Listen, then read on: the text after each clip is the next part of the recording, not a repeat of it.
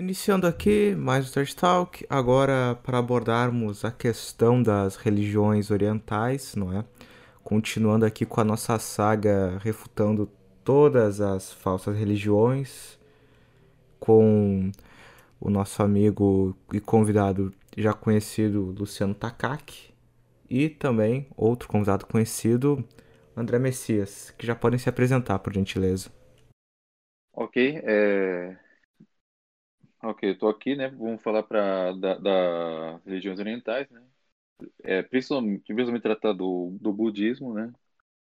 E principalmente, né, pelo fato de eu já morar numa sociedade muito influenciada, né? Pelo princípio budista, apesar da maioria ser shintoísta, né? Acho que eu posso acrescentar bastante coisa, né? Nesse podcast de hoje aqui. Oi, olá a todos, bom dia, boa tarde, boa noite, não sei quando vocês vão assistir. A gente vai falar agora sobre essas religiões pagãs, né? Que muito hoje em dia o mundo moderno ama elas, abraça elas como se fossem as coisas mais maravilhosas do mundo, que a gente vai mostrar aqui que não tem nada a ver com isso. Perfeito, então poderíamos iniciar aqui, não é, com uma introdução às religiões orientais, começando, não é, pelo hinduísmo, para então desaguar no budismo, por gentileza? Eu posso iniciar? À vontade. Ok. Né? Começando pelo budismo, né? O hinduísmo, perdão. O hinduísmo, ele é uma religião antiquíssima, né? Surgiu por volta do segundo milênio antes de Cristo. Né? É derivada da doutrina brahmanista, né? Que teria sido desenvolvida pelo pessoal da raça ariana, né? E que provavelmente são descendentes de assírios, né? Que teriam sido descendentes de Madai, que é um dos filhos de Jafé. Né? Lembrando que Noé, né? Após o dilúvio, né? Lançou suas bênçãos sobre Jafé e Sem, né, Sem que seria que daria de origem à linhagem do povo escolhido, né, e Jafé, ele deu aquela bênção, né, sabe, ele usou que Deus dilata Jafé, que é expandir o seu espírito, né, de onde surgiram muitos, os povos mais inteligentes, por assim dizer, né, enquanto Cã deu origem à linhagem mais degenerada, né, a gente sabe, né, pela Sagrada Escritura, né, que a linhagem de Jafé, né, lamentavelmente caiu na idolatria, né, e dessa linhagem vai surgir da linhagem dos filhos de Madai vai surgir essa linha aqui dos brahmanistas, né. Agora, do brahmanismo vai sair o hinduísmo, né. Que é o Brahman, né, que os hindus acreditam no Brahman, né. Então, e do Brahman emanaram três deuses, né, que são o Brahma, né, que é o... Não confundir com o Brahman, obviamente, né, Vishnu e Shiva, né. Esses três deuses, eles compõem o Trimurti, que é a trindade hinduísta, né, por assim dizer. Né? Brahma vai ser o deus da criação, Shiva, o deus da destruição, e Vishnu é de onde vai sair, né, onde vão emanar os avatares, né? Inclusive, né, como eu direi mais tarde, há alguns que acreditam que o Siddhartha Gautama, né, que será o Buda, seria um desses avatares, né?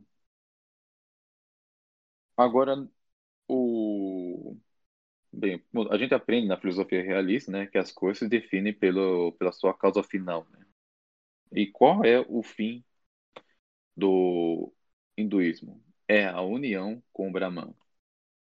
E como vai alcançar essa união com o Brahman? Vai se alcançar, né, a partir da libertação do que eles chamam da samsara, né? É bom lembrar que, para eles, né, O homem tem o seu corpo, né? E o Atman, que é o seu eu. Eles distinguem o eu da alma, não sei por quê. Não vou me aprofundar nisso também, né? Segundo eles, o Atman só está preso na samsara, né? Por causa da sua ignorância, né? Que é causado pelo Maya. Né? A ignorância que eles chamam, né? Que pelo menos depois de Shankara, né? Não sei se antes de Shankara, eles usavam a terminologia, mas Shankara ele falava, ele chamava a ignorância de avidia e o conhecimento de vidia. Estou sendo claro até aqui? Sim, é muito interessante, parece muito com esquemas gnósticos. Até essa história de... é muito igual, eu tô ficando assustado até, cara, é muito idêntico. Tem até o Deus Supremo, né, o que em alguns esquemas gnósticos é o protopai, que aí gerou o outro, que aí esse criou o mundo, e aí é muito... E nós temos que voltar a ele, é muito parecido. Exatamente. Exatamente. Buscando essa libertação da samsara, né? Eles acreditam que a samsara, inclusive, né, tem uma espécie de 8 níveis, né? Sendo o mais baixo algo muito parecido com o inferno, né? E o mais alto que a pessoa praticamente, literalmente se torna Deus, né? Inclusive é onde supostamente estão os brahmanes, né? Depois podemos falar mais sobre as castas hindus, né? Do qual os brahmanes estão no topo, né? Só que com relação à samsara, a realidade da samsara tem 8 níveis, né? Curiosamente, um deles é sobre um desses níveis, né? Que é mais ou menos no meio. As pessoas se encarnam como animais, né? E, né? Aí está a noção, mais ou menos, da recompensa, né? Tratamos sobre o inferno, né? Né, que as outras religiões pagãs acreditam, né, numa punição pós-morte e na recompensa pós-morte, né, de acordo da forma que a pessoa leva a vida, né. No hinduísmo não poderia ser diferente, né. Há essa recompensa pós-morte, né, e essa punição pós-morte, né. Só que o inferno deles não é eterno, né. Isso era muito problemático, né. E daí, e dessa religião que vai nascer o budismo, né? O hinduísmo é uma religião politeísta, né? Eles prestam culto a Deus, né? E qual é a mudança capital, né, que o Siddhartha Gautama vai colocar nisso daí? Ele vai eliminar as divindades do hinduísmo, basicamente. No budismo, né, como mais tarde vamos tratar, no budismo, literalmente, o homem se torna Deus. Para se libertar, conforme vai se aproximando da libertação da samsara, né?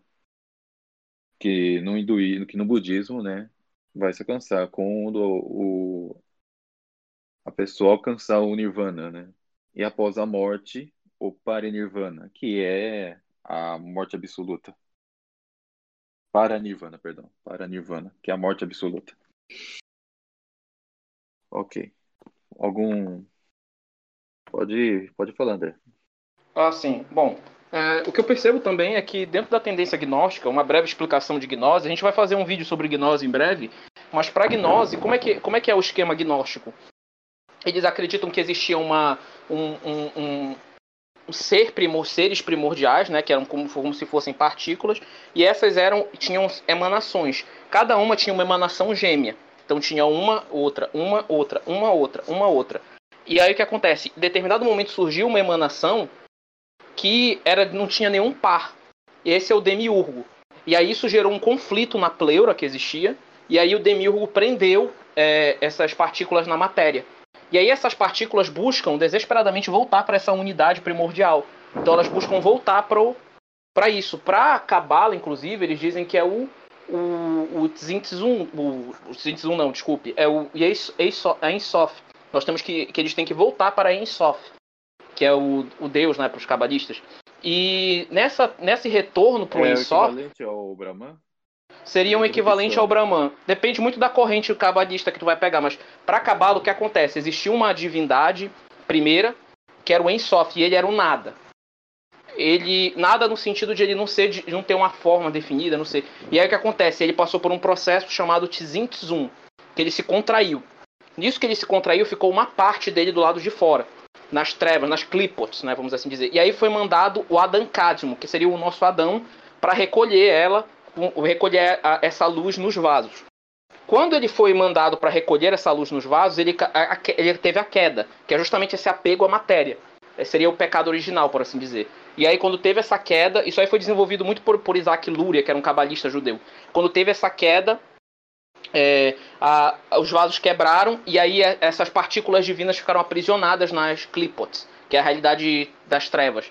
Então, o objetivo seria retornar para a divindade, o que eles chamam de tikkun, que é o esvaziamento. Ou seja, nós temos que violar as leis da realidade, porque essa realidade é má, clipot, nós estamos presos numa clipot, e aí nós temos que, o objetivo é retornar à divindade, para nos tornarmos um com ela.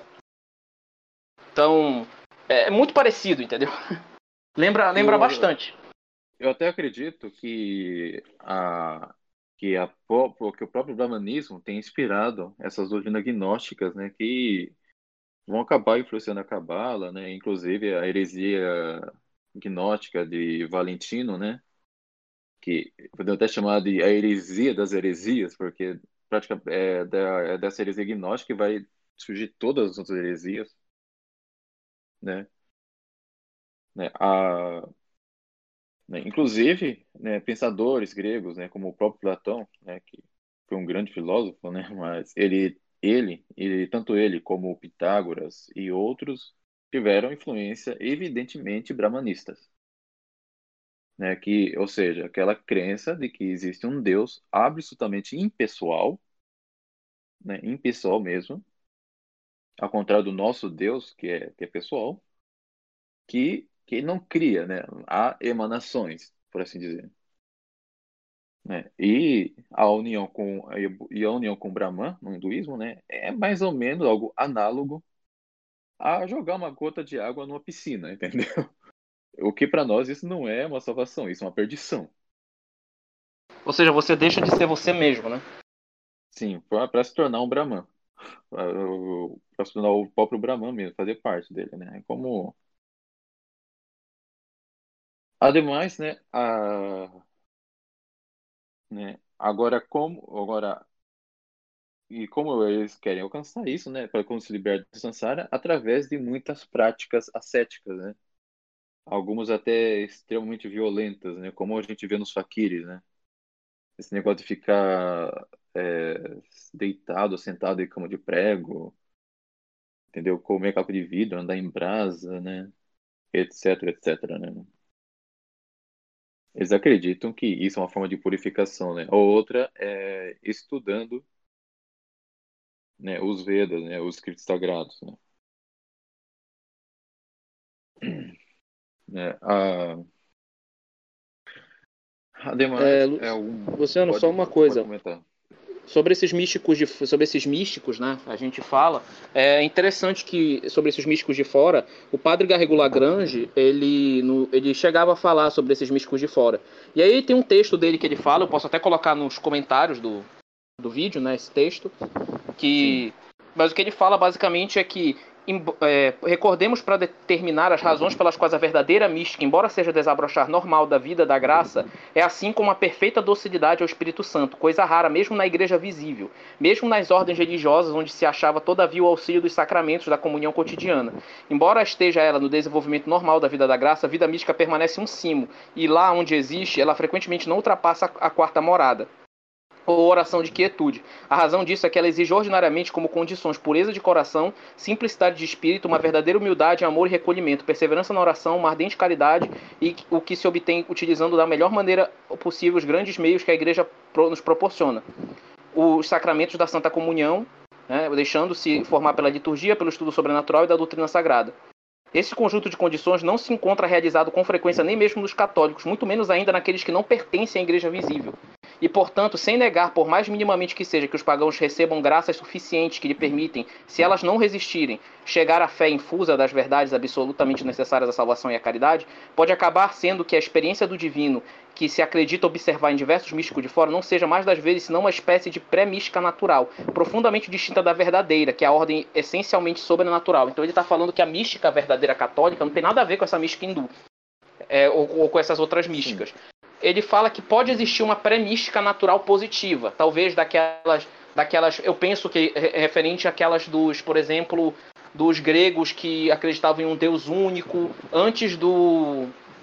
Como Sócrates, por exemplo, antes da revelação, como Sócrates, por exemplo, etc. Agora, os métodos hindus, não necessariamente. Por quê? O Jacques Maritain, quando ele era não era tão ruim assim, ele escreveu na sua Experiência Mística Natural e o Vazio o seguinte: poder-se-iam apresentar muitos exemplos dessas noites do espírito de ordem natural. Advirto que podem encontrar-se no campo do puro conhecimento intelectual, metafísico ou moral, e da experiência porética, o cruzamento desses dois campos, tão surpreendentes quanto as criptas. Nestas noites não há ajuda, pois o desespero alcança nelas, como a noite sobrenatural, a juntura da alma e do espírito. Mas como pertence à ordem natural, não trazem o fundo de si mesmo a virtude secreta, um socorro sobre-humano, terminam em si uma catástrofe do espírito. Então o que ele está falando? Ele está falando que essas experiências místicas terminam no nada, no vazio.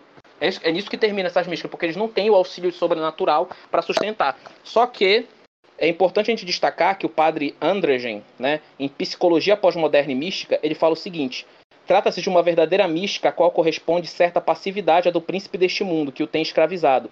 Esta inclui talvez uma visão do inferno e ainda do diabo como rosto em contraposição ao céu e a visão beatífica, face a face. E o professor Martin Echevarria, né, em La Praxis da Psicologia, fala sobre essas místicas. Trata-se de uma deformação espiritual muito profunda que se deu em diversas maneiras ao longo da história: gnosticismo, emertismo, alquimia, ocultismo, espiritismo, contra a qual todos os grandes autores espirituais opõem em guarda.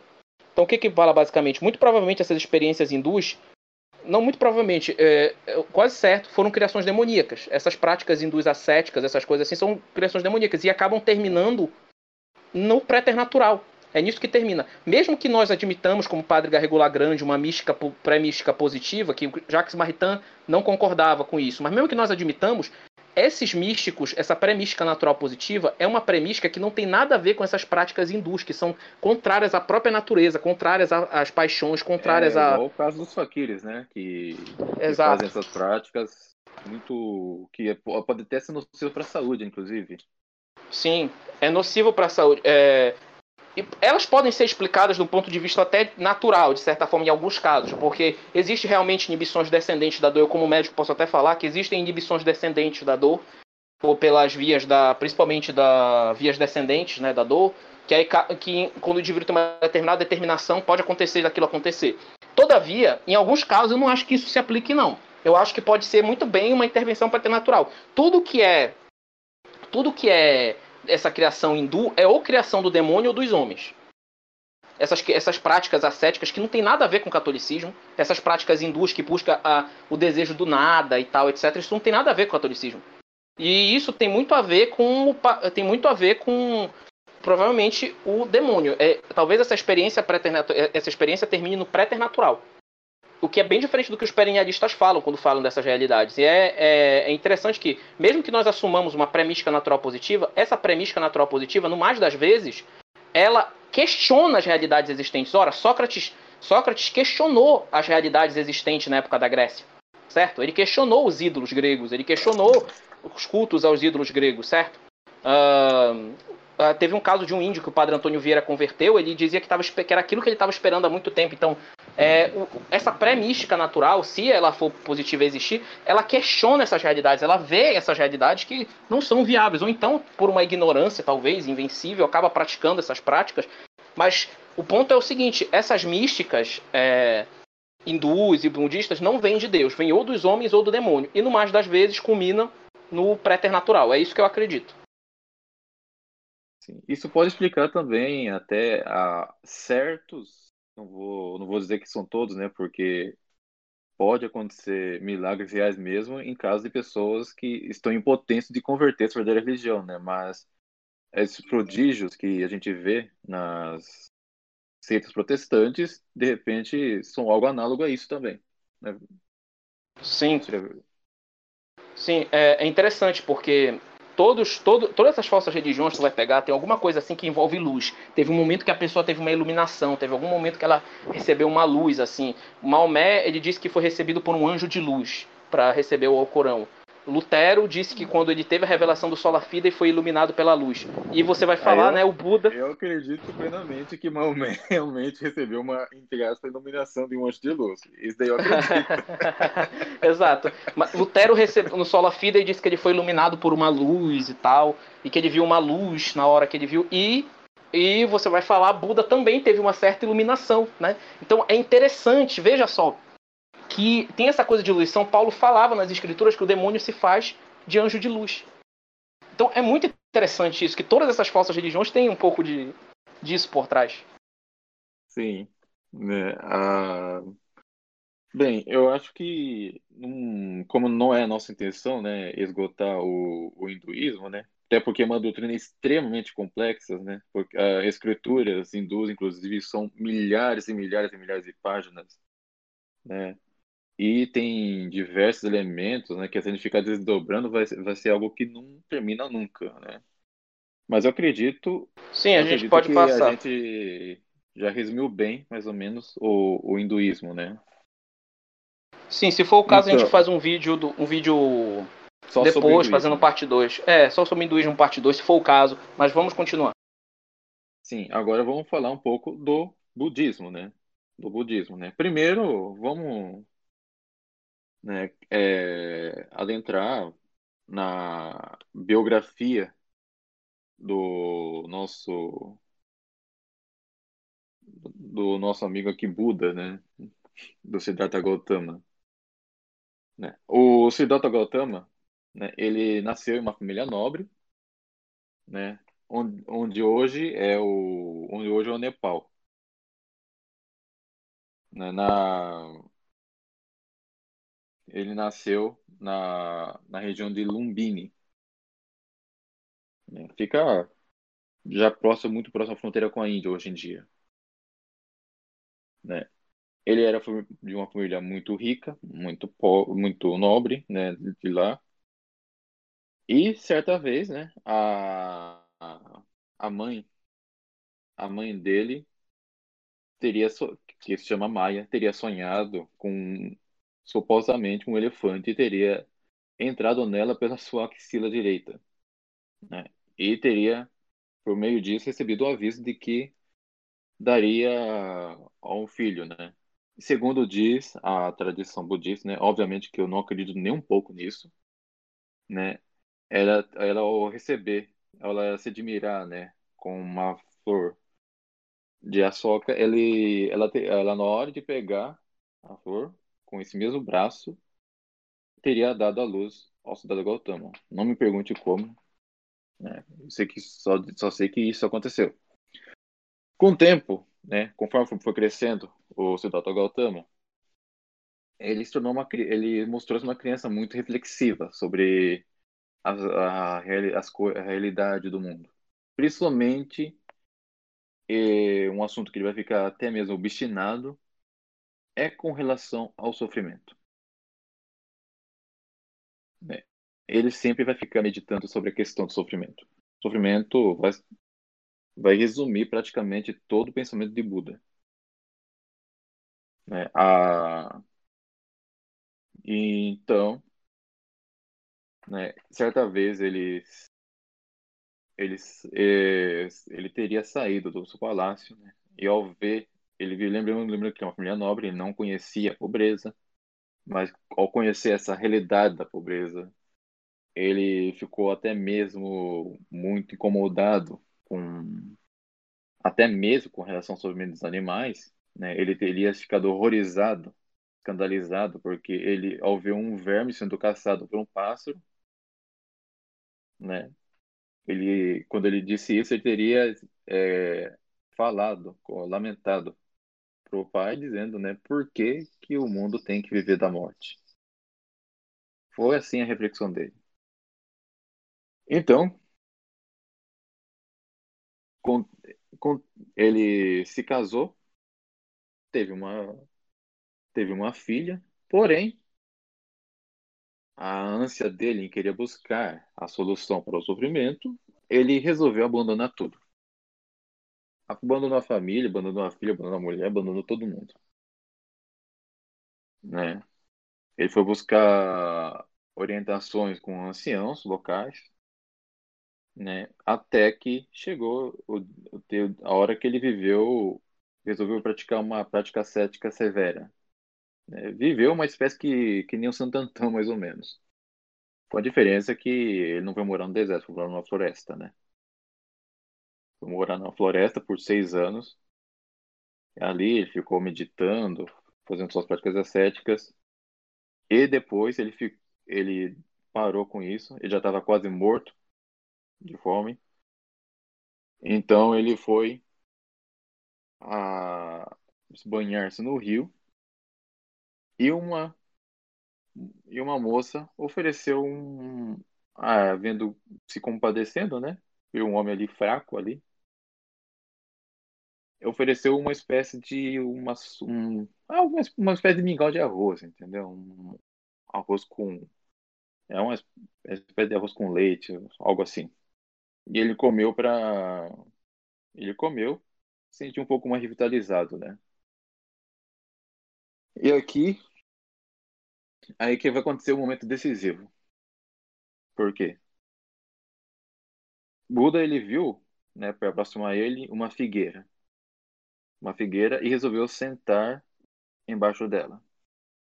E ele disse e ele fez o seguinte voto, né, quando ele sentou embaixo dessa figueira, né? Ele disse assim, né, palavras dele, né? Mesmo que o sangue se esgote, mesmo que a carne se decomponha, mesmo que os ossos caem em pedaços, não arredarei os pés daqui até que eu encontre o caminho da iluminação. Buda, ele teria ficado 49 dias nessa mesma posição, embaixo dessa mesma figueira. Né? E acredita-se que ali ele alcançou a iluminação. Né? Eu esqueci de mencionar que o Buda já tinha feito uns discípulos, né, antes desse episódio, e os discípulos abandonaram ele ao ver ele recebendo alimento de uma mulher. Né? Ele achou que ele teria se degenerado, porque ele teria quebrado uma prática ascética. E só que depois desses 49 dias, né, os discípulos voltaram para ver como ele estava e o viram literalmente iluminado. Né? Porque ele alcançou a sua iluminação. Esse foi esse episódio que o Buda teria alcançado o nirvana. Inclusive, se vocês virem, né, algum templo budista, né, algum monumento budista, e você as fotos de Buda sentado com as perninhas cruzadas ali, né, com a mãozinha junta na altura do colo ali, e geralmente embaixo de uma árvore, esse retrato do Buda é justamente o retrato deste episódio em que ele alcançou o nirvana. É justamente esse episódio.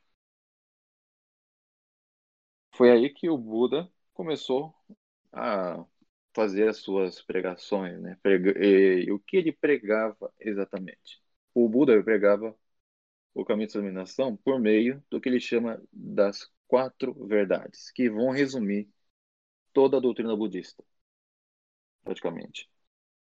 Né? A primeira verdade é a verdade do sofrimento.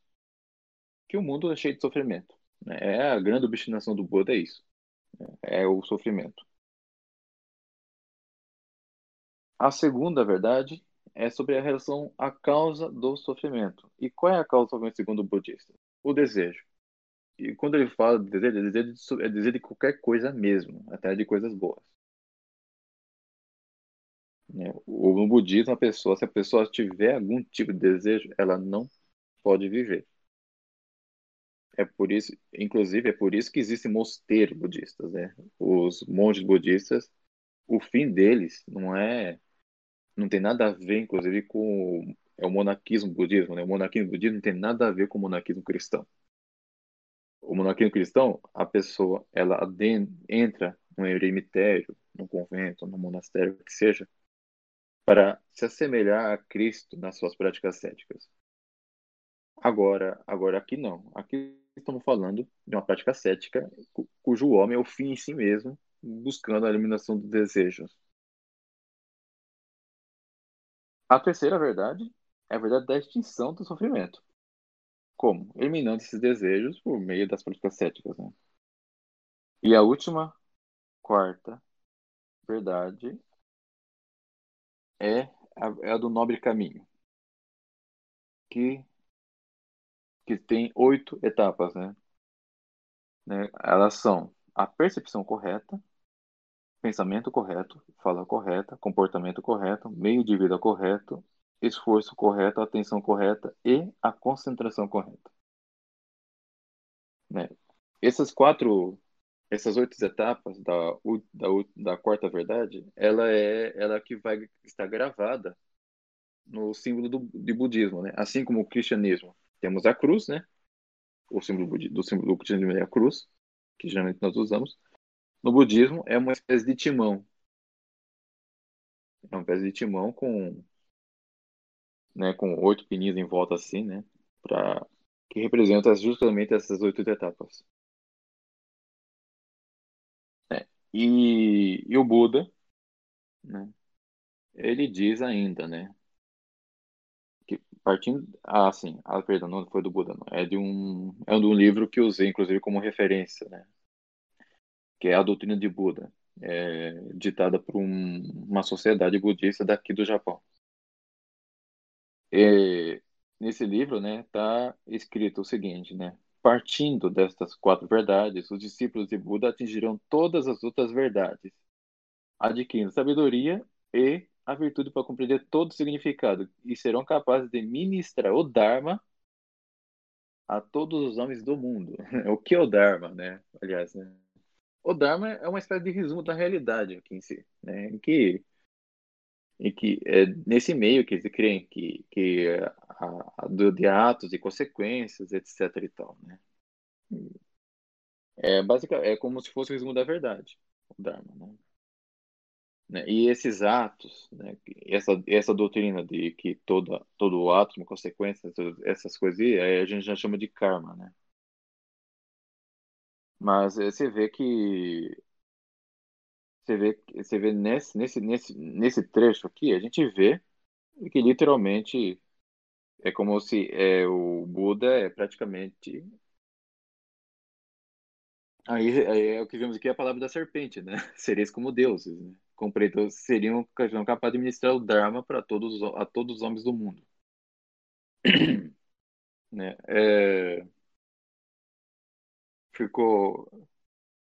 Não sei se ficou bem claro agora esse finalzinho, né? Eu fiz uma pequena confusão do Dharma e Karma, mas... Ficou claro? Sim, ficou. Eu entendi. Então você vê que a promessa de Buda é praticamente a promessa da serpente, né? A Eva, né? Comereis esse fruto, sereis como deuses, né? Aqui, conhecereis essas 4 nobres verdades e sereis como deuses, né? Porque... ministrar o Dharma a todos os homens do mundo é basicamente ser um Deus, já que o Dharma representa basicamente essa realidade toda que nós temos de volta aí. Eu percebo uma diferença muito grande disso para o cristianismo, porque a gente pega, por exemplo, o que é o desapego para nós cristãos? O desapego é a gente se desapegar das coisas que atrapalham na nossa vida espiritual, na nossa busca pela santidade. Então, quando Cristo fala, quem não amar o meu pai e a minha mãe mais do que a mim não é digno de mim, ele não está falando que a gente tem que odiar os nossos pais, largar eles para virar... Não, ele está falando que nós temos que amar os nossos pais. Nós temos que amar eles, isso é um mandamento, amarás pai e mãe, nós temos que gostar deles. Mas se eles estiverem atrapalhando a nossa vida espiritual, por exemplo, dizendo pra gente, dando uma ordem pra gente cometer um pecado, a gente não obedece, antes obedecer a Deus do que aos homens. Então isso que é a verdade. Por exemplo, São João da Cruz, que infelizmente muitos querem incutir que ele tinha uma certa semelhança com Buda, que não tem nada a ver. São João da Cruz não tem nada a ver, São João da Cruz, quando ele estava perto de morrer, ele quis que o irmão dele ficasse perto dele, quis que o irmão dele ficasse do lado dele. É uma coisa, os santos tem até uma representação, a gente pega, por exemplo, se não me engano era o Chesterton que falava isso, o budismo, o olho das estátuas budistas está sempre fechado, virado para si, pensando só em si. Os santos estão sempre com os olhos abertos, eles veem a realidade do mundo, eles veem o mundo que Deus criou e eles se reconhecem como nada diante de Deus, mas isso não faz com que eles desprezem o mundo, faz com que eles o amem, que eles amem Deus nas criaturas, eles veem as criaturas como criações de Deus e as amem por isso. Então, é não ódio à realidade. A gente pega também, por exemplo, a diferença de Jesus para Buda. Quando Buda abandonou sua própria família para seguir essa vida ascética aí dele. Jesus, quando Lázaro morreu, ele sabia que Lázaro ia ressuscitar. Ele sabia de todas as coisas, mas quando ele viu Lázaro morto, quando ele viu a realidade, quando ele viu aquilo, ele chorou. Quando ele viu a Maria chorando, quando ele viu tudo aquilo, ele chorou. Deus chorou. Deus onipotente, criador do céu e da terra, chorou. Então a paixão não é uma coisa ruim. A paixão é uma coisa boa. Nós podemos usar para o bem. Nosso Senhor a usou para o bem. Ele chorou naquele momento. Assim, quando ele viu Jerusalém, ele chorou por causa de Jerusalém. E ele sofreu por nossos pecados. Ele padeceu por nossos pecados. Então eu percebo que o budismo ele pega muito uma salvação. A salvação é própria, sabe? Do homem. É uma valorização muito do homem. Como você falou bem, você seria como Deus. É o homem se colocando como o fim último da existência. Não tem aquilo de eu não posso nada, Senhor, eu preciso de você. A solução do meu sofrimento é colocar a minha esperança em ti, ou seja, que Cristo irá nos purificar, que ele irá nos lavar do nosso sofrimento, porque nós não conseguimos sozinhos. Não, é uma coisa própria do homem, é uma coisa egoísta mesmo, sabe? É interessante, não sei se algum de vocês já assistiram ao filme Avatar, né? Avatar tem muito elementos budistas naquele filme ali, principalmente quando uma das personagens morre, ela é colocada debaixo de uma árvore ali e ela meio que começa a desintegrar na natureza. E você vê que nesse filme tudo é muito conectado, pessoa com a natureza, essas coisas que o budismo tem muito desse negócio, entendeu? De ligação com a natureza aí. Né? Até porque eles acreditam que quando eles alcançarem a morte absoluta, né, eles vão dissolver-se na natureza e ministrar o Dharma para todo mundo aí, né? Podemos dizer que o budismo, né, pelo menos com relação à sua doutrina, né, que a sua doutrina, né, é a religião mais contrária que eu conheço, pelo menos, ao cristianismo. É a que mais se opõe. Tentar conciliar o budismo com o cristianismo depois de ver toda essa doutrina aqui é algo totalmente inaceitável. Mas, ao que parece, a igreja... Parece que o alto clero não está mais pensando assim, né? Inclusive, vale a pena ler o parágrafo 2 de nós... Aliás, o item 2 de Nostra Aetate, né, do Vaticano II, diz... No budismo, segundo as suas várias formas, reconhece a radical insuficiência desse mundo mutável e propõe-se o caminho pelo qual os homens com espírito devoto e confiante possam alcançar o estado de libertação perfeita ou atingir pelos próprios esforços ou ajudados do alto à suprema iluminação. Mas lembrando aqui, só fazer uma correção, não é uma correção, mas um acréscimo aqui, esses ajudados do alto pela suprema iluminação, essa iluminação é a iluminação que a pessoa própria alcança, diga-se de passagem. Então, esse acréscimo foi meio inútil.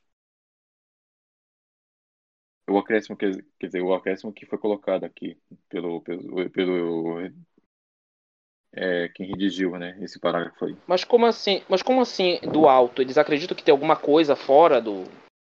Não, então, é o que eu quero, é por isso que eu dei, porque esse alto aí, esse do alto, é a altura que as suas pessoas alcançam. Então, né, não adiantou muito colocar, né, eles tentaram meio que salvar.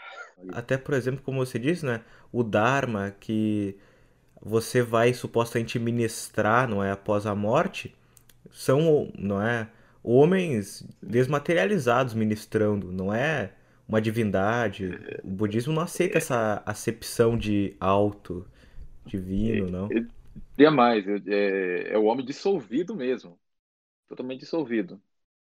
É esse, porque esse é o filho do nirvana, né? Perdão, do budismo, né? Que é o parinirvana, né? Que é que eu chamo de morte absoluta. Aliás, por que se chama morte absoluta, né? Porque a partir do momento que se alcança o parinirvana, né? Ou seja, quando a pessoa que está no estado de nirvana e quando morre nesse estado, é quase análogo ao nosso estado de graça, né? Quando morre, ela não mais se reencarna. Ela se libertou sem ela não vai se reencarnar nunca mais. Entendeu? Por isso que alguns chamam de morte absoluta, inclusive. Porque é a morte definitiva. Né? E só para colocar aqui, o texto do concílio continua, né? Parágrafo seguinte, né? A Igreja Católica nada rejeita do que nessas religiões existe de verdadeiro e santo. Como assim? O que tem de santo no budismo, né? Olha com sincero respeito esses modos de agir e viver, esses preceitos e doutrinas que, embora se afastem em muitos pontos daqueles que ela própria segue e propõe, todavia refletem, não raramente, um raio de verdade que ilumina todos os homens. Só para ser um pouquinho justo, para assim dizer, né? O Conselho depois faz uma ressalva, dizendo que aqui na verdade de Jesus Cristo, etc, etc, só que o estrago já está feito com esses elogios a duas doutrinas que são absolutamente incompatíveis com o cristianismo. Digo mais, Luciano, que essa é uma tentativa mal lograda deles, através dessas palavras, desses elogios aí, tentarem ir por aquele discurso de liberdade de consciência, porque supostamente os homens eles podem receber iluminação e graça de Deus, porque todos eles, na teoria, têm a capacidade de obter a fé, não é? Só que, como sempre foi ensinado pela Igreja Católica, as pessoas têm fé porque elas estão em assentimento, não é? Com toda a revelação dada pela única e correta religião, ou seja, as pessoas que não estão assentindo com essa doutrina, que não estão assentindo com a revelação, não é? Elas não podem obter fé. Não existe a obtenção de fé em cultos estranhos. Por isso que não existe obtenção de graça. Sim. Como o André falou, esse tipo de coisa é ministrada por demônios.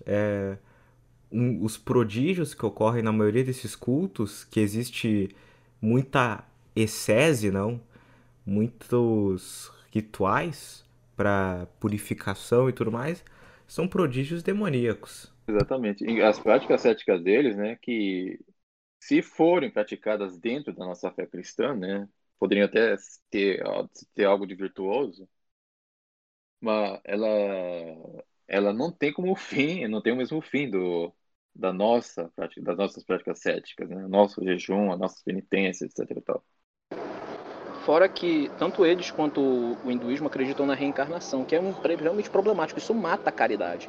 Porque aí você vê uma pessoa sofrendo na rua, você pensa, deixa ela lá, porque isso aí ela está pagando por um crime que ela cometeu no passado. Ela tem que sofrer mesmo, que aí pelo menos ela vai reencarnar e já vai ter uma melhor pessoa. Isso mata a caridade. Por isso que tem muitos problemas de caridade na Índia, por exemplo. Tem muitos problemas. São Francisco diz... E além de abusos de poder... São Francisco Xavier, né, ele falava, né, que sobre os brahmanes, né, no seu livro ele falava sobre os brahmanes, ele dizia que os brahmanes abusavam das pessoas lá com o seu poder, eles faziam um abuso do poder. Ele diz o seguinte, há nestas partes, entre os gentios, uma geração que se chama brahmanes. Estes sustentam toda a gentilidade, têm cargo das casas onde estão os ídolos. É a gente mais perversa do mundo. Destes se entende o salmo que diz, da gente não santa, do homem iníquo e do fraudulento livrai-me. É gente que nunca diz verdade e sempre pensa como onde sutilmente mentir e enganar os pobres, simples e ignorantes, dizendo que os ídolos obrigam a oferecer certas coisas, e estas não são outras senão aquelas que os brahmanes fingem e querem para manter as suas mulheres, filhos e casas. Antes que falte o necessário, os brahmanes dizem que o seu povo, que os ídolos estão muito irritados contra eles, porque não lhes mandam as coisas que por eles brahmanes são pedidas, e que se não provem, que se escondam deles, que o hão de matar ou dar-lhes enfermidades, o que o hão de mandar os demônios às suas casas, e os tristes simples, crendo que será assim por medo que os ídolos não lhes façam mal, fazem que os brahmanes querem. Aos tristes simples, que por puro medo são devotos manifestos de seus enganos e burlas, até que me canso. e muitos, pelos que lhes digo, perdem a devoção ao demônio e se fazem cristãos. E se não houvessem brâmanes, todos os gentios se converteriam à nossa fé. As casas onde estão os ídolos e os brâmanes se chamam pagodes. Isso aqui é o São Francisco Xavier, Cartas e Escritos de Madrid. Ele fala aqui que os brâmanes, eles abusavam das pessoas de uma forma absurda, ou seja, eles não têm nenhuma noção de caridade, nenhuma noção. Muito provavelmente os brahmanes fazem isso porque tem aquela crença que eu até abordei. Eu vou ter um episódio só disso no curso que eu estou ministrando sobre temperamentos, gnose e imaginário. Quem quiser assinar, assine, vai ser muito bom, né? Pode assinar se quiser, são R$20. Nesse curso eu falo que tem uma parte lá que, por exemplo, a pessoa, quando ela se une com a divindade, ela pensa que, quando ela diz se une com a divindade, ela não pode mais pecar. Então ela faz as coisas mais abomináveis possível porque acha que ela está unida com a divindade. Eu percebo isso nesses brahmanes também, nessas coisas assim. Então você vê que a moralidade que tem lá já é estranha. Isso pegando pelo hinduísmo. Agora, quando a gente pega o budismo, a moralidade é totalmente absurda. A gente não tem que abdicar das nossas paixões. A gente não tem que destruir as nossas paixões. Destruir a nós mesmos. Deus nos deu as nossas paixões. É como se a nossa natureza fosse má. Então é uma coisa que não faz sentido dentro da realidade católica. Isso aqui não é um absurdo que tenha católicos que busquem algum tipo de resposta, né, no budismo. É uma coisa que não faz sentido nenhum. E idem também no hinduísmo, que tem católico que fica se baseando nas castas hindus para fazer teoria de personalidade e tal, essas coisas. Dito católico, né, que faz isso, porque isso não é coisa que um católico faz. E só sobre, de novo, retomando a questão da reencarnação, né? É isso, mata a caridade, e é por isso que a gente vê que as maiores obras de caridade são do cristianismo, que não acredita nessa baboseira. Inclusive, né? Aliás, eu acho que a gente já tratou o suficiente, né, do budismo também agora, né? Sim, pode continuar. Podemos falar, então, das consequências, né, aliás, dos efeitos dessa doutrina no mundo atual. É importante tratar disso porque, né, acho que muitos do que devem estar ouvindo já tiveram experiências, né, vendo templos budistas, esculturas budistas, e em alguns casos, inclusive, já até me falaram que tem mosteiros budistas aí no Brasil. Só, né? Que é uma coisa até que chocante, né?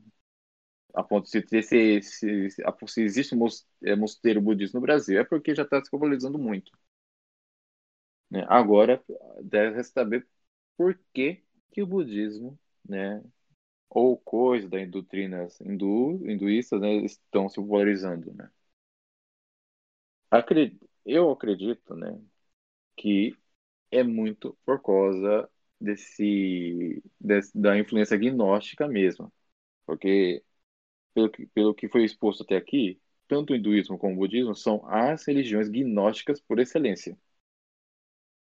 Inclusive, a libertação da samsara se dá pelo método de conhecimento e, né, de conhecimento e autoconhecimento, né, fora as práticas ascéticas. Se vocês repararem, né, assim como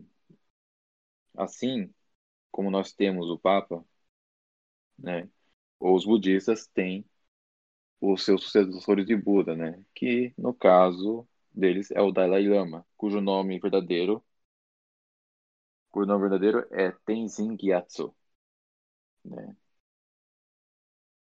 E o que nós podemos entender é o seguinte, né?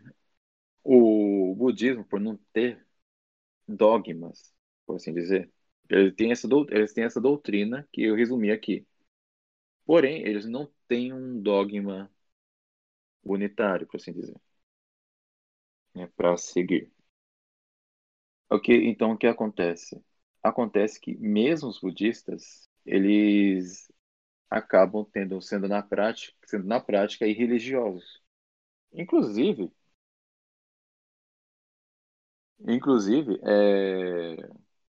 eu vou citar citar aqui o que está no livro, um livro que é uma entrevista, né, entre o Dalai Lama, né, o Tenzin Gyatso, e o Franz Alt, O título do livro é interessante, muito interessante, porque já diz exatamente o que o budismo é, né? É da editora HarperCollins, né? 2018. É, o título do livro é Por que ética é mais importante do que a religião? Olha o título do livro. Olha o título do livro, né? E o Dalai Lama diz o seguinte: eu acredito que os seres humanos possam sobreviver sem a religião, mas não sem valores, não sem ética. A diferença entre a ética e a religião é como a diferença entre a água e o chá. A ética, com base na religião, nos valores interiores, é mais como água. O chá é feito praticamente só de água, mas tem outros ingredientes. Folhas de chá, temperos, talvez um pouco de açúcar ou, pelo menos no Tibete, uma pitada de sal. E isso o torna mais substancial, mais duradouro, algo que possamos beber todos os dias. Mas, independentemente de como o chá é preparado, o seu principal ingrediente é sempre a água. Podemos viver sem o chá, mas não sem a água. Da mesma maneira, nascemos sem a religião, mas não sem a necessidade básica por compaixão. E não sem a necessidade fundamental por água. Ele acrescenta ainda: eu espero e desejo que um dia a educação formal preste atenção ao que eu chamo de educação do coração. A religião não é mais suficiente. Precisamos de uma ética global que possa aceitar tanto os crentes quanto os não crentes, incluindo os ateus. Isso é para você ver até no que leva à doutrina budista. É um naturalismo, né? É extremamente naturalista. Sim. Algum comentário? Não, o que eu percebo é que é justamente isso. Eu sei que tem correntes variadas no budismo, tem algumas até que nem acreditam mesmo na reencarnação. Parece que tem uma que é mais ligada a bem materialismo mesmo, mas o que eu percebo do budismo é mais que é mais um materialismo mesmo, é uma questão naturalista, sabe? É como se fosse uma religião natural, por assim dizer, uma coisa mais de conhecimento de si, autocontrole, etc. Não tem a doutrina religiosa, etc. E só falando também sobre a questão de por que isso está crescendo hoje em dia, eu acho que citando o professor Orlando Fedeli, né, no seu livro Antroproteísmo, a religião do homem, que ele fala sobre isso, toda vez que tu cai muito para um cientificismo exacerbado, tu acaba caindo para a superstição. Então, nós vivemos numa era extremamente supersticiosa, extremamente cientificista, então a gente vai acabar caindo numa era supersticiosa. É por isso que hoje em dia o mundo nunca foi tão cético e tão supersticioso ao mesmo tempo. O cientificismo chegou a um ponto que as pessoas que, por exemplo, Heisenberg nega a existência da matéria. Ele diz que a matéria não existe. Tipo, é uma coisa que não faz sentido. Então, eu percebo que tem essa realidade, entendeu? Que essa tendência de a superstição surgir e meio a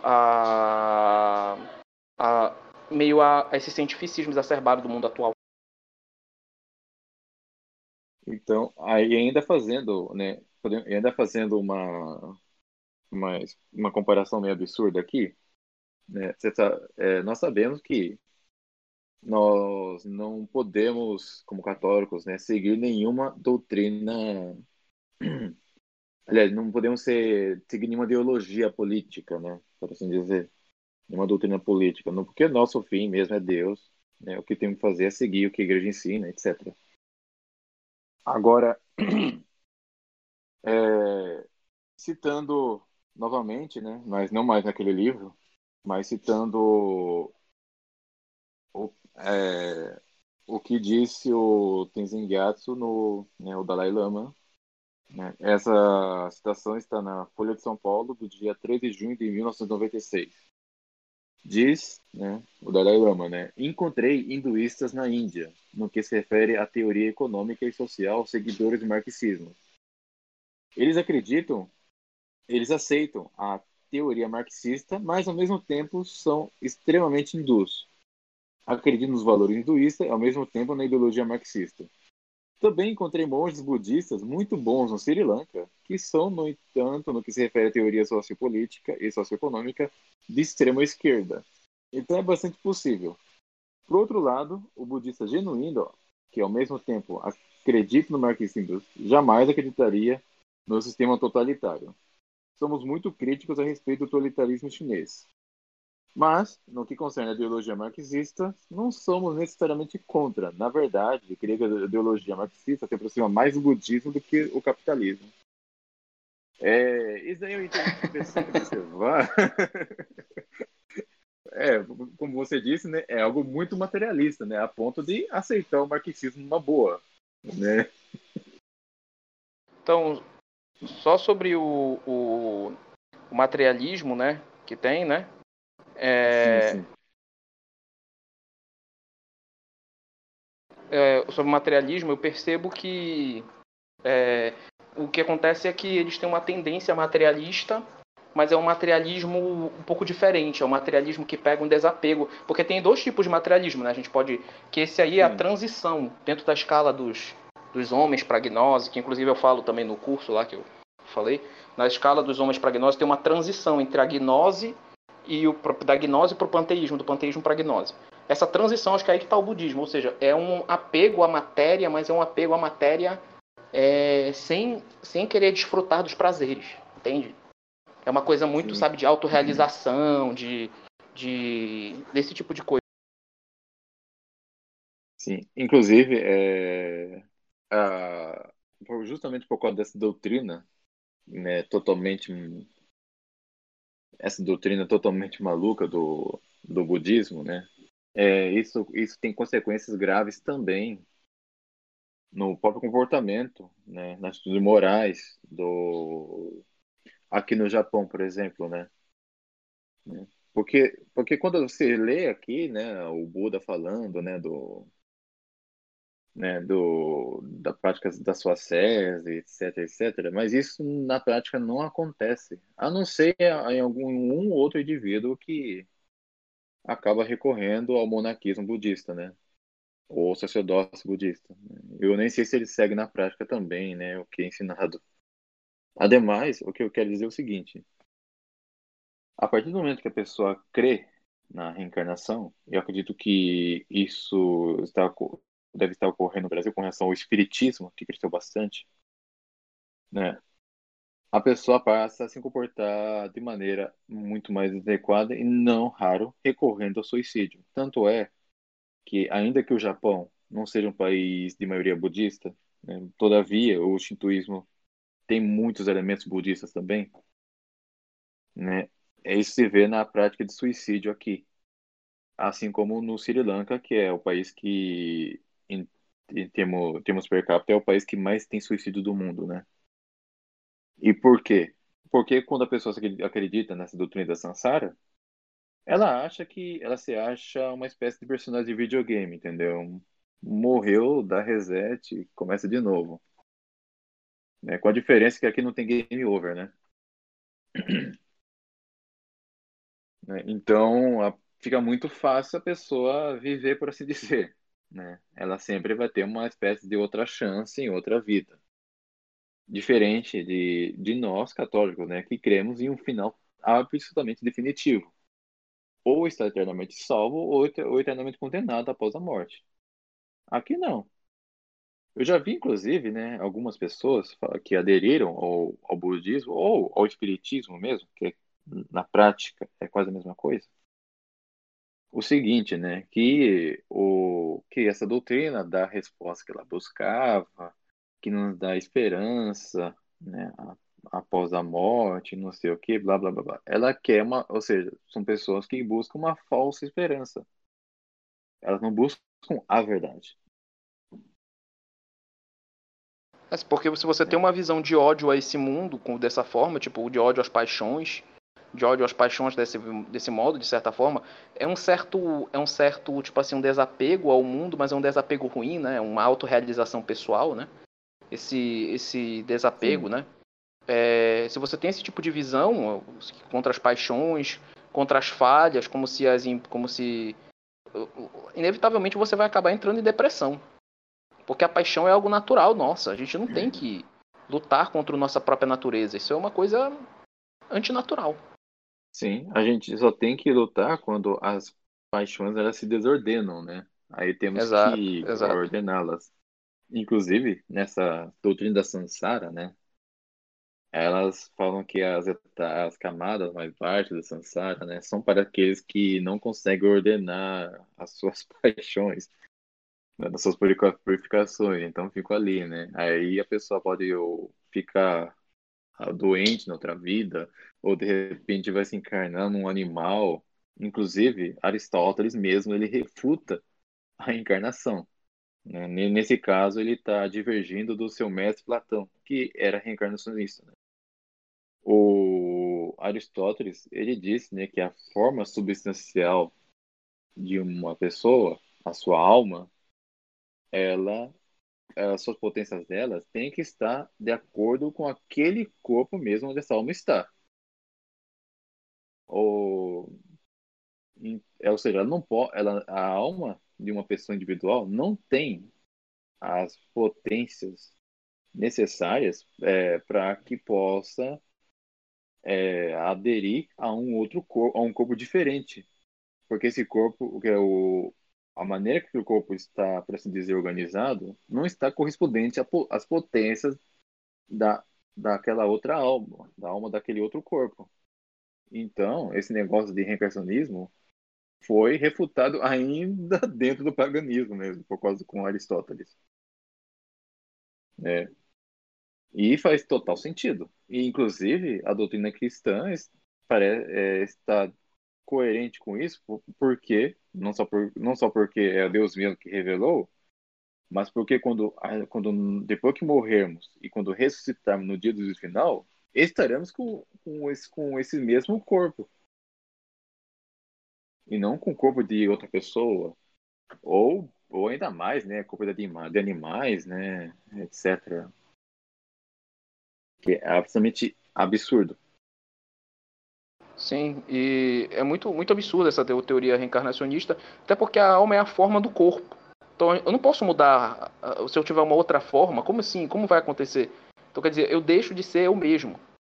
É uma coisa que não faz sentido. Realmente é um absurdo. Infelizmente, Kardec exportou para cá essa doutrina absurda, e que só leva almas para o inferno. Que é isso que essa teoria faz, porque faz as pessoas pensarem que após a morte não tem, tá tudo bem. E acredito que há uma espécie de correlação, né, ao fato de que, né, enquanto o espiritismo está crescendo no Brasil, o número de suicídio está subindo numa proporção semelhante, né? Eu aqui particularmente acredito que haja uma relação, né? Uma vez que essa doutrina reencarnacionista, ela faz a pessoa crer numa espécie de segunda chance, né? Tal como personagem de videogame. Se a minha vida tá ruim, eu tô me sentindo mal, não sei, eu vou me matar, que aí depois eu vou ter uma outra chance. Exatamente, né? Exatamente, eu tenho, né, uma constatação interessante, acho, a fazer sobre isso. Posso fazer? Pode. Claro, você é sobre uma frase de Santo Ireneu de Lyon, não é? Que o que não é assumido não pode ser redimido. Ou seja, esses homens que eles não buscam a redenção propriamente através da sua ascese, dos seus ritos. Os budistas, através dessa negação completa das paixões, eles buscam flagelar o corpo, visando por fim a uma suposta prisão material, que irredutivelmente, não invariavelmente, como vocês já disseram, vai acabar num processo de aprisionamento da alma, vai, sabe, como numa gaiola, você prende ela através desse flagelo com um fim ruim, e vai fazer com que os homens ajam como demiurgos, supostamente, não, como aquela concepção de demiurgos, que vão manter a ordem natural, material, e em última instância vai permanecer com aquela prisão espiritual que eles tanto visavam romper, digamos. Tentando sair de uma prisão que eles dizem existir no corpo, livrando-se deles, eles acabam sendo carcereiros da sua própria cela. Exatamente, né? Apesar de eles crerem que serão como deuses, né? Como o próprio Buda ensina, né? Diga-se de passagem, né? Inclusive, eu até acho que é por isso que ela é. Inclusive, ela tá ficando muito popular essa doutrina, né? Porque você vê aquela monja Coen, ela aparece demais, né? O Dalai Lama mesmo, meio que, entre aspas, rivaliza com o Papa em termos de popularidade, né? A atenção que a mídia dá para essas duas autoridades é quase que está no mesmo nível, se vocês repararem. Apesar do budismo em si, né, os praticantes realmente do budismo são uma ínfima minoria. Uma ínfima minoria. Raramente você vai ver alguém com um hábito laranja e amarelo andando por aí. Né? O surgimento a galera começar a praticar yoga agora também, será que tem um pouco a ver com essa influência também? Totalmente a ver. A yoga é uma prática que surgiu dessas duas religiões, né, que tratamos aqui nessa conversa aqui. Né? O yoga é uma prática religiosa. Não é tanto uma prática, um exercício físico, né? Claro que pode ser, segundo o PID, né? Dizendo uma linguagem sobre um aspecto, é um exercício, né, que pode fazer bem à saúde do corpo, mas que mata a alma. Entendeu? Sim, eu tive uns problemas de ansiedade, me ofereceram para fazer umas coisas de yoga, eu me rejeitei na hora, achei uma coisa absurda, fui pesquisar na internet, eu vi que a igreja lá da Índia, a igreja católica da Índia, condenou esse tipo de coisa, eu sabia que tinha alguma coisa errada. Eu percebo que tem essas teorias malucas, constelação familiar, que é do espiritismo, né? Que bom que a igreja na Índia está sendo bem coerente, né? Mas... enfim, né? Mais algum comentário? Você sabe algo interessante?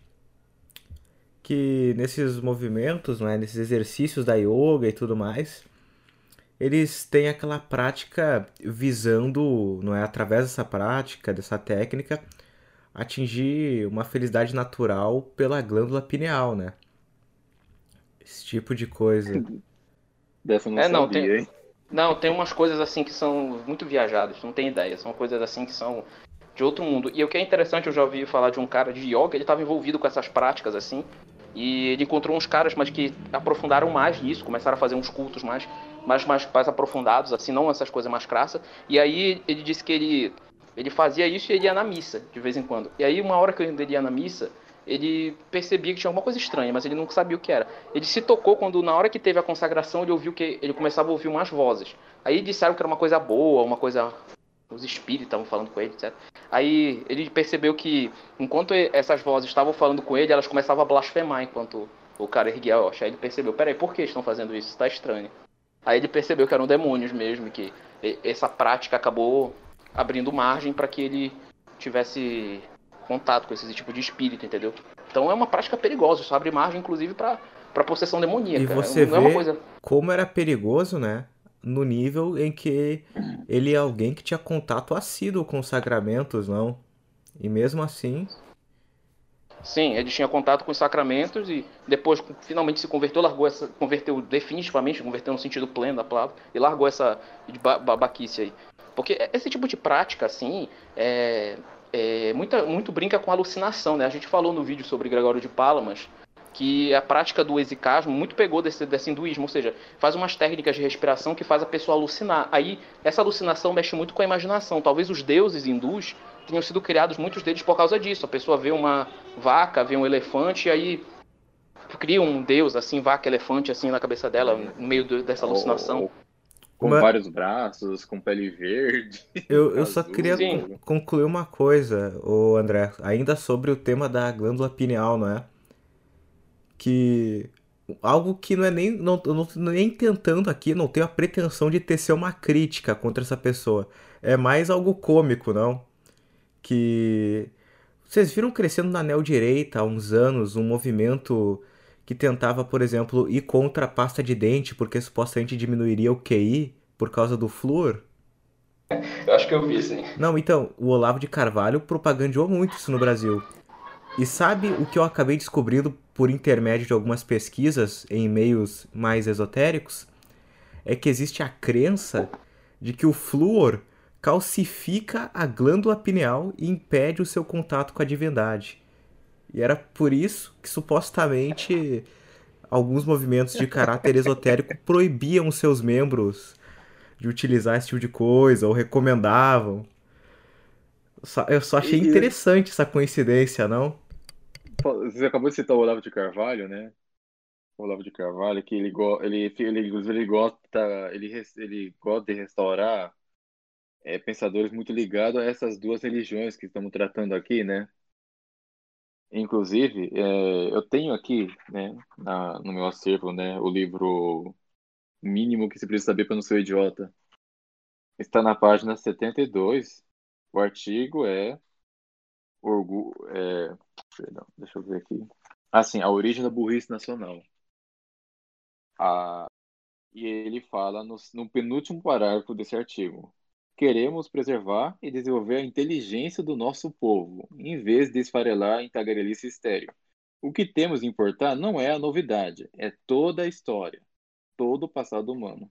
É aquele apego ao passado, né, dessa gente. E depois, temos que espalhar pelas ruas, pelos cartazes, pelos monumentos, pelas livrarias e pelas escolas as lições de Lao Tse e Pitágoras, Vitrúvio e Platioli, Aristóteles e Platão, Homero e Dante, Virgílio e Shankara, Rumi e Ibn Arabi, Tomás e Boaventura. É interessante, eu cito vários nomes ruins aqui, né? Mas eu vou falar do Shankara. Shankara, ele foi uma espécie de reformador do hinduísmo, né? Inclusive, acreditam que ele era a encarnação de alguma dessas divindades aí hindus, né? E ele foi ele quem reforçou ainda mais o conceito gnóstico dentro do hinduísmo, né? Criando inclusive os termos, né? Por exemplo, avidia e vidia, né? Avidia, que é a ignorância, e vidia, que é o conhecimento. E que nós só podemos nos libertar ou ascender as camadas da samsara por meio da vidia, que é o conhecimento, né? Enquanto que o avidia nos aprisiona nas camadas mais baixas da samsara ou mesmo dentro da samsara, porque não alcançou ainda esse conhecimento. Agora eu pergunto, né? Por que um católico, né, vai querer resgatar um pensador desses? O Olavo, ele cita as castas, inclusive, as castas do hinduísmo. Ele usa elas na teoria, ele usa elas junto com aquela teoria das camadas da personalidade, que aborda, né? Ele aborda esse tipo de coisa. É muito absurdo. O Olavo claramente não é católico, ele é perennialista. Tem um artigo dele na revista Verbo, né? Que as garras da esfinge, ele se declara perennialista naquele artigo. E quem não percebe até agora, ou é ignorante, ou é mau caráter. Porque é uma coisa clara. Sim, agora, né, me corrija se eu estiver enganado, mas, salvo engano, né, o próprio Ítalo Marcilli, ele divulga muito essas 12 camadas, né? Sim, muito. E hoje ele é mais popular que o próprio Olavo, porque tem mais de 1 milhão de seguidores, salvo engano, no Instagram e outras coisas. E essa neodireita agora está resgatando esses princípios que têm origem nessas duas religiões totalmente compatíveis com a fé cristã. Não, os próprios carismáticos estão pegando coisas disso. Tem muitos carismáticos pegando métodos de meditação hindu ou budista, coisas do hinduísmo. É muito bizarro, realmente. A galera está realmente sendo atraída para esse tipo de coisa. E indo para o outro extremo, né? O pessoal Leonardo Boff, né, que é da Teoria da Libertação, ele deu um testemunho aí, dizendo que ele conversou com o Dalai Lama e perguntou para o Dalai Lama, né, qual sobre a religião verdadeira, né, etc. E tal. E o Dalai Lama teria respondido a ele que é aquela que fez a pessoa mais feliz, e ele ficou admirado com a resposta e blá, blá, blá. E eu fiquei pensando, né, como é que tem católico que leva isso a sério. Então, não precisa ser católico, né? Não precisa ser católico, né? Já que ele ficou muito admirado, né, com a resposta da Lama. É o que fizer mais feliz, né? Então, tudo bem, vamos ser ateu, vamos. O importante é você se sentir bem. Exatamente. E só para deixar uma coisa clara, né? Muita gente olha no Dalai Lama, né? Aquele hominho aquele hominho muito sereno, muito pacífico e não sei o quê. E acho, e procuro refletir isso, né, nos outros budistas, né? A própria imagem da Gautama também, assim, né? Só que é bom lembrar que os budistas nem sempre são pacíficos ou pacifistas. Inclusive, em algumas regiões, né, principalmente em Myanmar, ali, por exemplo, que há uma tensão muito grande entre budistas e muçulmanos, né? E justamente pelo fato do budista ser maioria, eles perseguem muçulmanos, né? E eu não preciso nem dizer que eles, com certeza, eles perseguem cristãos também. Assim também acontece muito no Sri Lanka, né? Eu particularmente, como já conheço, né, essa parte aí, inclusive quando houve atentado aquele Sri Lanka, eu até cheguei a suspeitar, se não foi praticado por budistas, inclusive, né? Mas parece que foi por muçulmanos mesmo. Mas não se surpreenda se ouvir de algum atentado de budistas, né? Os budistas no sul da Ásia, eles são extremamente violentos. São muito violentos.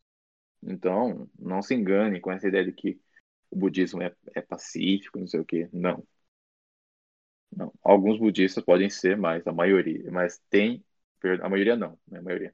Mas há também essas correntes mais agressivas, mais violentas, que praticam atentados, etc. E tal. Inclusive, tem um monge budista que lidera um verdadeiro genocídio contra muçulmanos em Myanmar. Algum comentário? Não, era isso. Então, você tem mais alguma coisa a acrescentar? Ou a gente pode encerrar? Eu acredito que já tratamos bem desse assunto, né? Principalmente agora com o budismo, né? Que é a que mais predominou, né? O hinduísmo está muito preso ainda dentro da Índia, né? Tem hinduístas aqui e ali, mas o que está se espalhando é o budismo. E se espalhando o budismo, se espalha a irreligiosidade, se espalha também a falta de caridade, se espalha também, né, o ateísmo, porque, né, como eu gosto de dizer, o budismo é uma corrupção do hinduísmo, é como uma corrupção daquilo que já é ruim, porque, né, como eu disse, o hinduísmo, ainda que venere deuses falsos, né, eles ainda se subordinam a alguma espécie de divindade. O Siddhartha Gautama, ao fundar o budismo, ele cortou com isso. Não quer saber, não. É o homem que vai se tornar Deus mesmo. Podemos alcançar o Dharma, não precisamos de Deus nenhum. Tornou pior o que já era ruim. Perfeito. Então, gostaria de agradecer o Luciano, não é? E o André por terem vindo aqui falar sobre esse tema tão importante que são as religiões orientais, que é uma questão pouquíssimo, né, se não praticamente nunca abordada no Brasil, ao menos nunca em um teor, não é, que não seja o da apologia, como se vê hoje em dia. Afinal, ninguém tenta fazer realmente uma crítica, um front. Estamos, então, tentando aqui realizar a nossa parte, não? Sim. Inclusive até membros da própria igreja estão querendo conciliar, né? Eu já colocando a imagem da Nossa Senhora no altar budista, esse tipo de coisa. Muito nada a ver. Então, não é? Totalmente nada a ver. Muito obrigado a todos que ouviram.